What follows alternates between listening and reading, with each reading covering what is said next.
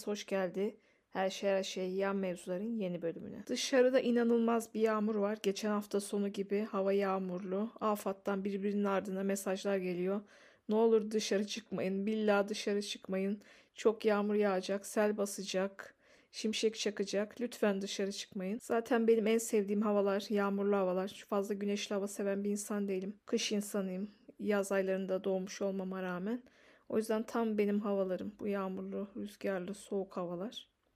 O yüzden hiçbir sıkıntı yok. Podcast kaydetmek için şahane bir pazar günü. Bu aralar çok böyle sağmıyorum dünyaya, dar geliyor modundayım. Böyle bir kaşındığım, bir şeylerden memnun olmadığım, bir şeyleri değiştirmek istediğim, tuhaf böyle bir dönemimdeyim. Sabahları da işe böyle çok erken gidiyorum. Çünkü İstanbul'un kalabalığını, o metrobüsün kalabalığını, pazartesi trafiğini hiçbir şeyini çekemediğim için sabah 06.40'da taksi çağırıyorum. Çünkü taksi durağında da taksi olmuyor. O yüzden diyorum sabahın köründe 6.30'da 6.40 geç işe gideyim erkenden. Kahvemi yapıyorum, çayımı yapıyorum, kahvaltımı yapıyorum. Bütün işlerimi toparlıyorum. Kafam daha dinç oluyor. Seviyorum öyle işe gitmeyi. Biliyorsunuz havalarda artık zifir karanlık olmaya başladı. 06.40'da hava şey gece gibi. O 6.30 sularındaki İstanbul'un karanlığını, hafif soğukluğunu, boşluğunu aşırı seviyorum. Beni zihinsel ve duygusal olarak şarj ediyor. Geçen günde yine böyle sabah 6.30'da taksi çağırdım. Metrobüs durağına gitmek için. Taksi geldi. Böyle tam bir orta volümde Cengiz Kurtoğlu çalıyor.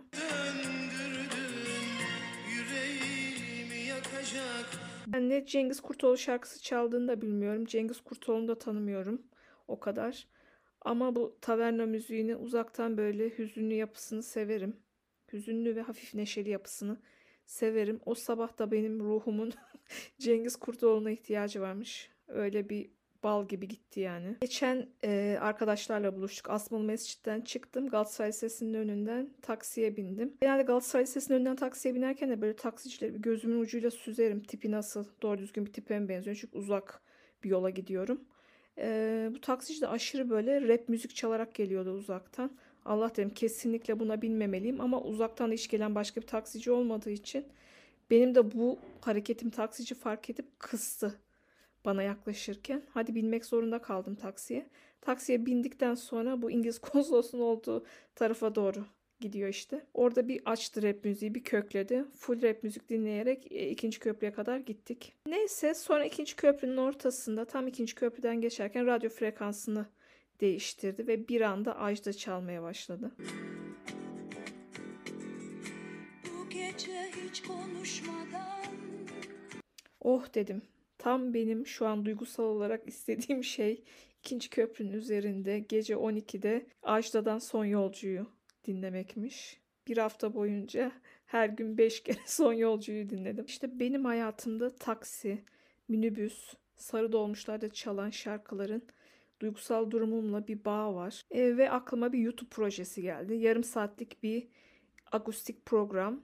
Konuklar çağırıyoruz. Herhangi bir random insanlar da olabilir, ünlü de olabilir, sosyal medya fenomeni de olabilir. Ya sen takside bir şarkı dinledin ve hangi ruh halindeydin ve seni nasıl etkiledi? Bunu anlatacak, o şarkılar çalacak. Onun üzerine o şarkı, o şarkıcı üzerine konuşacağız. O yolculuk, mesela Kadıköy'den Erenköy'e gitmiş, ne bileyim.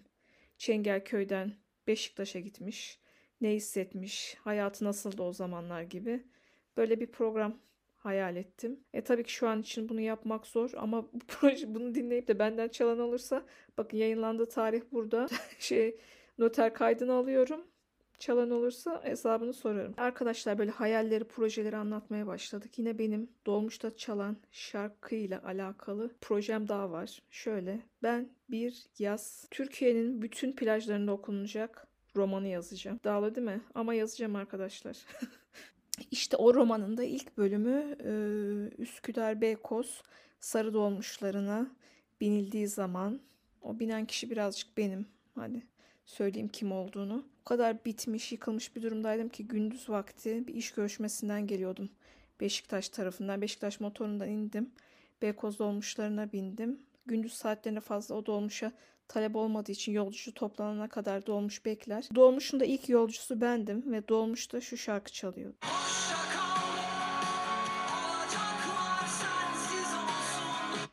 Ben bir böyle ağlamaya başladım. Zaten hayatım boka sarmış. İşim yok, param yok, borcum var. Sevgilim terk etmiş. Onsuz ne yapacağımı bilmiyorum. Bir anda bu şarkı bana bütün ışıkları yaktı. Artık dedim olacaklar sensiz olacak ve ben böyle yaşamaya devam edeceğim. Gerçekten de bu dolmuşta bu şarkıyı dinledikten sonra hayatımda bir aydınlanma oldu. Hemen ertesi gün olmadı. Ama hayatım kısa bir zamanda yoluna girdi ve bir akışa kavuştu. O yüzden böyle dolmuşta takside çalan şarkılar beni etkiler. Ben de bu YouTube projesini çok yapmak isterim. insanlarla konuşmak isterim. Onların etkileyen şarkıları da bakın Cengiz Kurtoğlu da var. Emre Aydın da var. Ajda Pekkan da var. Hatta bir tane daha var beni çok etkileyen. Yeni nesil hiç kayağını bilme, bilmiyor. Hiç bilmez demeyeyim. Bilen vardır tabii ki de.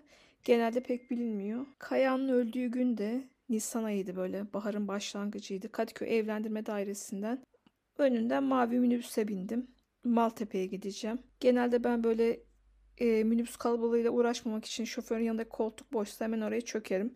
Oraya oturdum. Full oturduktan sonra fark ettim ki bangır bangır minibüs şoför kayağın çalıyor. Biz o gün o şoförle baharın ilk gününde Kadıköy Maltepe arasında yarım saatlik yolculukta Kayağını beraber ebediyete uğurladık. Kayan da benim üçüncü yenimlerimden bir tanesidir. Bu üçüncü yeniler falan hikaye yani. Bir üçüncü yeni varsa o Kayahan'dır benim için. Çok severim. Bu arada bu Kara Saplantım şarkısına acayip kafayı taktım. Hadi onu da 10 saniye çalayım mı? Saplandım meftunum aklımda yangınlar var İnşallah bu bölüme telif gelmez ya. 10 saniye çalmakta bir şey yok herhalde ya. Bir yasak yok bildiğim kadarıyla. YouTube'da da çalınabiliyor 10 saniye. Neyse şimdi kendi planımı, projemi, romanımı, taksi şarkıları projelerimi hepsini bir kenara bırakıyorum. Gelelim magazin gündemine. Geçen hafta biliyorsunuz Cüneyt Özdemir'in belgeseli hakkında konuşmuştuk. Geçen bölüm bayağı dinlendi. Her yaş grubundan kadın erkek. Ee, yeni dinleyiciler geldi podcast'imize. Belgesel tam yayınlanır yayınlanmaz izlemiştim. Daha sonra bir hafta boyunca Show, Show TV ana haber bültenine kadar birçok yerde haber oldu. Bu Cüneyt Özdemir'in belgeseli. Birçok YouTuber da işte Twitch yayıncısı da bu belgesel hakkında konuştu. Bir Jahreyn'i izledim bu belgeseli izlerken Twitch kanalında. Ee, böyle bir acayip eleştiriyorlar. Bir de başka YouTube'da başka magazin programı yapan insanlar da Cüneyt Özdemir'i eleştirdiler. Hiç böyle bir belgesel gibi değil. A'dan Z'ye başlayarak anlatmamış. Yani hiç kimsenin, hiç kimse şöyle söyleyeyim Perihan Maden'i tanımıyor. Perihan Maden'in yazım stiliyle alakalı bir bilgisi yok. Üzüldüm açıkçası ya hiç Perihan Maden yeni nesle geçememiş. Bu belgeselin özelliğinin onun kaleminden çıkmış bir metinle seslendirilip videolarla süslenmiş olduğunu algılayamadı birçok insan. Bu haftanın başka bir gündem konusu da Nihal Candan'la Bahar Candan kardeşler. İlk önce gözaltına alındılar. Daha sonra da kara para aklamak suçuyla e, tutuklandılar. Araba satmak vaadiyle oluşturulan açık arttırmalarda alıcılardan para toplayıp daha sonra da açık arttırma teknik nedenlerden dolayı kapandı deyip alıcılardan topladıkları paraları geri iade etmedikleri, bu paraları da Candan kardeşler üzerinden akladıkları iddiasıyla Bahar Candan, Nihal Candan ve bu işte çetede olan diğer üyeler tutuklandılar. Bir tanesi herhalde Nihal Candan'ın eski sevgilisiymiş. Aslında bu olayda şunu merak ettim. Deniz Akkaya'ya e, Bahar Candan annem diyordu. E, çok seviyordu Deniz Akkaya'yı. Deniz Akkaya biliyorsunuz herkese ver yansın etti. İşte e, Selin Ciğercilere, Dilan Polatlara bu paralar nereden geliyor diye.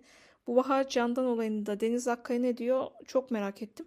Ama Deniz Akkaya'nın Instagram hesabını bulamadım ben. Bilen varsa bana yollasın. Deniz Akkaya'nın Twitter hesabını da bulamadım. Bu Bahar Candan'la Nihal Candan kardeşler için ne diyor aşırı merak ediyorum Deniz Akkaya tarafından. Çünkü onlarla olan yakınlığını biliyorum.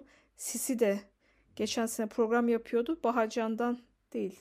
Bahar Candan küçük olanı mıydı? Evet küçük olanı. O Sisi'nin programına yorumcu olarak katılıyordu ama daha sonra diğer yorumcularla, gazetecilerle geçinemediği, kavga ettiği için onu programdan kovdular.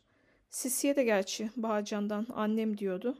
Ee, Sisi de devamlı o programda bütün çöplük şeyleri bildiğim için, izlediğim için biliyorum. Bağcan'dan devamlı akıl veriyordu. Hatta Nihal'i de konuk almışlardı. Hatta annesini bile konuk almışlardı o programı. İlk önce bu program Flash TV'de yayınlanıyordu. Flash TV batıp kapanınca daha doğrusu Flash TV'nin sahibi öldü. Bunları da Flash TV'den attılar. Flash TV kapattılar tekrar. Ve Sisi bu programı YouTube'a taşımıştı. Bir takım gazeteciler bir de Baharcan'dan da vardı e, yorumcu olarak. Ama Baharcan'dan hiç kimseyle geçinemek için kovdular programdan.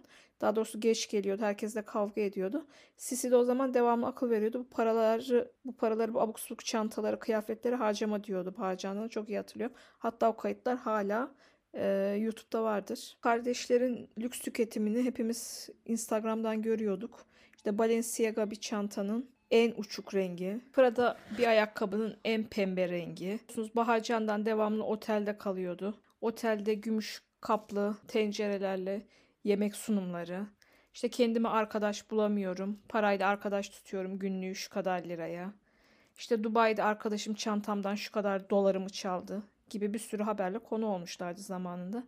Who are you? Yani siz kimsiniz? Paris Hilton musunuz Allah aşkına? Bu arada her zaman yanlarında Range Rover ve Range Rover'ın şoförü var. Instagram'da insanlara yayılan görüntü bu şekildeydi. Aşırı bir zenginlik püskürtmesi. Ama neyse yargı karar verecek artık. Suçlularsa cezalandırılacaklar. Annesi zaten aklı bir karış havada bir tuhaf bir kadın. Benim kızlarımın hiçbir suçu yok demiş. Senin kızlarına haberin var mı be ablacığım? Babalarını sorsam profesör. Ne profesör onu da bilmiyorum. Onun da bir şeyden haberi yok. Hikaye de böyle her tarafından saçmalık, karmaşıklık, nereye neresinden tutsan öbür tarafından dökülen bir hikaye. Ama inşallah bunların parası böyle bir sugar daddy'den falan öyle bir zengin bir adamdan geliyordur da suçlu değillerdir. Suçlularsa eğer gerçekten ceza alırlarsa yazık. Ee, çok uzun zamandan beri bir mevzu konuşmak istiyordum. Bergüzel Korel e, biliyorsunuz saçlarını sarıya boyattı, küt kestirdi. Yeni bir diziye başladı. Televizyonda mı yayınlanıyor? Bir platform için mi çekiyor bilmiyorum. Televizyonda görmedim ben Bergüzel'in bir dizisini. Bu arada son haliyle herkes onu Esra Erol'a benzetti. Esra Erol'la Bergüzel Korel çok yakın arkadaşlar. Aşırı yakın arkadaşlar hatta. Bu susurluk arkadaşları nereden geliyor hiç bilmiyorum ya. Neyse mevzuyu çok dallanıp budaklandırmayalım. Bergüzel Korel yeni dizisine başladıktan sonra karavanından işte uzun çalışma saatlerinden, bekleme saatlerinden şikayet edici bir story attı. Tabii ki herkesin şartlarına göre daha iyi şartlarda olduğu için insanların tepkisini çekti. Sonuçta yaptığı işin parasını kat be kat aldığı bir iş yapıyor. Kendine özel bir karavanı var, kliması var. İşte tuvaleti var, banyosu var karavanın. Ama Bergüzel Korel'in kendi yaptığı işten şikayet etme hakkı yok mudur? Tabii ki bence sonuna kadar vardır. Herkesin de vardır. Güzel Korel'in sadece tek hatalı olduğu yer var. Bunu story'den atmayacaktı. Yakın olduğu bir arkadaşına, annesine, ablasına, gerçi ablasıyla arası yok. Yakın olduğu birisine, kocasını anlatacaktı belki. Ama onu story olarak attığı için insanların dikkatini çekti. Şikayet etmek aslında bir yetersizlik göstergesidir. İşte ben bu çalışma şartlarında, bu bekleme sürelerinde bu kadar iyi bir karavana sahip olsam da buna tahammül edemiyorum. Bu bana uygun değil demektir. Ben bu şikayetle alakalı çok uğraşan bir insanım. Hatta kişisel gelişim açısından öğrendiğim her şeyi unutma niyetindeyim. Daha önceki podcastlerde de anlatmıştım. Ama bu şikayetle alakalı olan kısmı asla unutmama e, distüründeyim. Şuna da çok aşırı katılmıyorum. İşte şikayet etme, şükret. Sahip oldukların için devamlı şükret. Bir şeylerden baş kaldıracaksın ki daha iyi bir şeyler karşına gelsin. Devamlı şükretmenin de doğru bir şey olduğuna inanmıyorum. Bazen de şikayet edebilirsin. Hatta bu şikayetle alakalı kişi, çalışan kişisel gelişimlerin şöyle bir programları var. İşte 25 gün hiç şikayet etmezsen eğer 25 gün müydü? Evet 20 21 gün değil 25 gün herhalde. 25 gün şikayet etmeden kendini şikayet edeceğin zaman yakalayıp bunun yerine olumlu bir şey koyarsan eğer hayatında mucizevi bir dönüşüm olacağını söylüyorlar. Ben eski podcastlerimde de bundan bahsetmiştim asla bu 25 gün tamamlayamadım yani. Bir gün, iki gün yapıyorum. Maksimum üç gün yapıyorum. Üçüncü gün bir şeylerden şikayet olma, şikayetçi olmaya, rahatsız olmaya başlıyorum.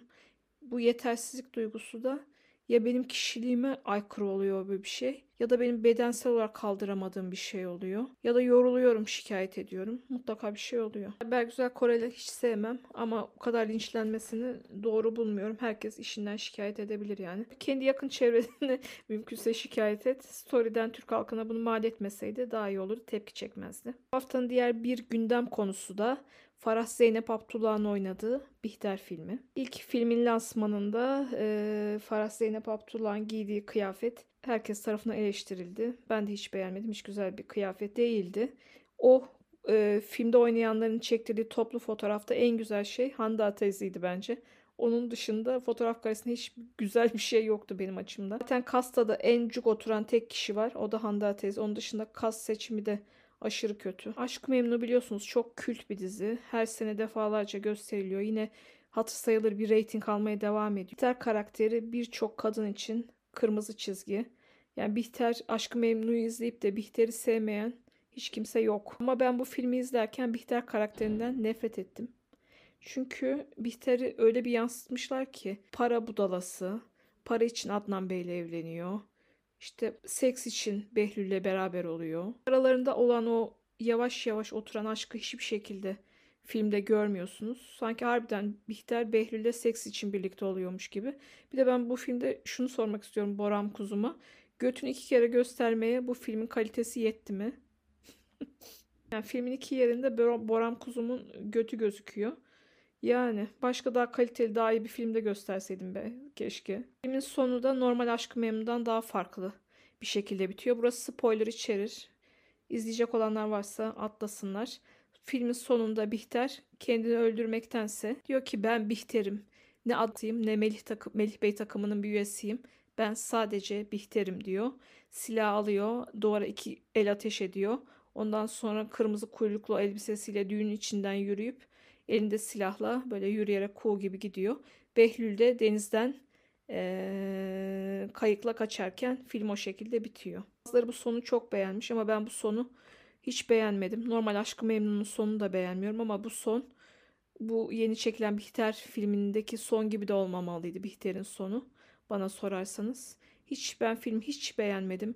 Gösterdikleri Bihter karakterini hiç beğenmedim. Bizim gördüğümüz, alıştığımız Bihter'le hiç bir alakası yok. Tabii ki ters köşe bir şey yapacaklardı ama bu kadar hani yavan, Bihter'i para delisi, seks bağımlısı, işte gençliğinin elden uçup gittiğini düşünen, onu tutabilmek için de elindeki en kolay yol Behlül'le bir aşk yaşayan birisi gibi göstermenin bir manası yoktu gibi geliyor. Ee, film bazıları Fleabag dizisine benzetmiş. Çünkü Bihter birçok bölümde böyle kare donuyor. Kendi kendine konuşuyor. Onun da hiç alakası yok. Burada Bihter'in konuştuğu şeyler çok yüzeysel. Fleabag dizisinde o kadından da çok zor söyleyemiyorum adını. Onun konuşmaların hepsinin bir derin bir anlamı vardı o mizahın içinde. Hiç çok trişkadan bir film olmuş. Yani 10 üzerinden 2 veriyorum o şekilde. Vaktiniz varsa izleyin. Hatta Prime'a falan üye olmanıza da gerek yok. Bu kana şey eee, platform üyelikleri de inanılmaz pahalı olmaya başlamış. Netflix'i neredeyse hiç izlemiyorum. En basic Netflix'e aboneyim. Kredi kartımda gördüm. Hiç normalde bakmıyordum. 108 TL olmuş Netflix'in aboneliği bile. Geçen haftalarda İbrahim Selim'in YouTube'daki programına Sinem Kobal konuk oldu. Aşırı güzel gözüküyordu. Fiziği, saçları, makyajı her şey dört dörtlüktü. Ben Sinem Kobal'la alakalı bir orta çizgideyim. Yani kızı seversiniz, sevmezsiniz ama kız başarılı bir kız bence. Bazı magazin programları onu takip etmedikleri için bazı yorumcular işte son dizileri tutmadı, iyi bir oyuncu değil, öyle kötü, böyle kötü. Zaten oyuncu olarak başarısızdı, iyi bir evlilik yaptı, oyunculuktan da kurtuldu doğru yolu seçti gibi Sinem hakkında yersiz yorumlar yapıyorlar. Şimdi Sinem Kobal çok iyi dizilerde oynamış bir çocuk oyuncu. Dada dizisiyle başladı. Sonra işte fe, e, Selena dizisi fenomen oldu. Küçük Sırlar'da oynadı. Şu an bütün Türkiye'nin büyük isimleri zamanda Küçük Sırlar'da oynuyordu. İşte Burak Özçivit var, bir Doğulu var, Birkan Sokulu var, Merve Boror var. Gonca Uslateri bile bu dizide oynamış. Daha yeni oyunculuk kariyerine yeni başladığı zamanlarda. Sonra Gönül İşlerinde oynadı. Gönül İşlerinde de Can Yaman'ın ilk meşhur olduğu dizilerden birisi. Orada da çok iyi bir kadroyla oynuyordu Sinem. Sonra da biliyorsunuz romantik komedi 1 ve 2'de oynadı. E, yaptığı çok güzel işler, diziler var bu zamana kadar. Bence aşk hayatında da çok başarılı. Arda Turan'la çok büyük bir aşk yaşadı. Akabinde böyle bir beyaz adı anılmıştı. Daha sonra hem Çelik büyük bir aşk yaşadı Sinem Kobal. Yazarsanız fotoğrafları var. İbrahim Çelikkol biliyorsunuz biraz doğal yaşamda yaşıyor. Kangal köpeklerini falan eğitiyor.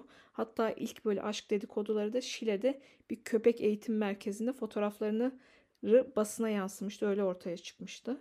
Daha sonra biliyorsunuz Kenan İmirzalıoğlu ile evlendi. İki çocuk sahibi oldu. Evlendikten, e, çocuk sahibi olduktan sonra da bu şöhretini bence geri planda çok iyi kotardı. E, çok iyi reklam filmlerinde oynadı. Bir yumuşatıcı, çamaşır yumuşatıcısı firmasının fi- e, reklam filmlerinde yüzü oldu. Daha sonra Garnier'in yüzü oldu. En son Deichmann'ın yüzüydü. Yani Sinem Kobalt çalışmıyor değil, çalışıyor.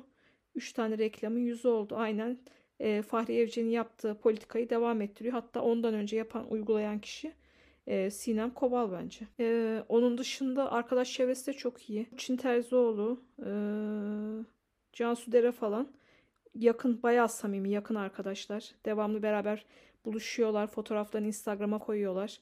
Görüyorum. Arkadaş çevresi de çok güzel kızın. Bütün hayatını çok güzel programlamış, yönetmiş ve olduğu yerde gayet okey bence şu an. Kimsenin Sinem'e kötü bir şey demeye hakkı yok bence. Kimse bu kadar iyi hayatını yönetmedi. Programlamadı Sinem gibi bence. Aslında programa biraz daha devam edebilirim. Arda Turan'ın takılarından, Aslan Doğan'dan bahsetmek istiyordum. Ama onu önümüzdeki podcast'te bırakıyorum. Bayağı saat ilerledi. Arkadaşlar Tamer Karadağlı'nın e, Türkiye Tiyatrolar Genel Müdürü olduğu ülkede hayattan umut kesilmez. Siz umudunuzu kesmeyin. Ben de umudumu kesmiyorum. İnşallah projelerimi hayata geçireceğim. Türkiye'nin bütün plajlarında bir yaz benim kitabım okunacak. Benim podcastlerim dinlenecek. Ben buna inanıyorum. Siz de inanın. Podcast'imi likelayın, beni takip edin. Beni Instagram'dan da takip edin. Haftaya görüşmek üzere. Hoşçakalın.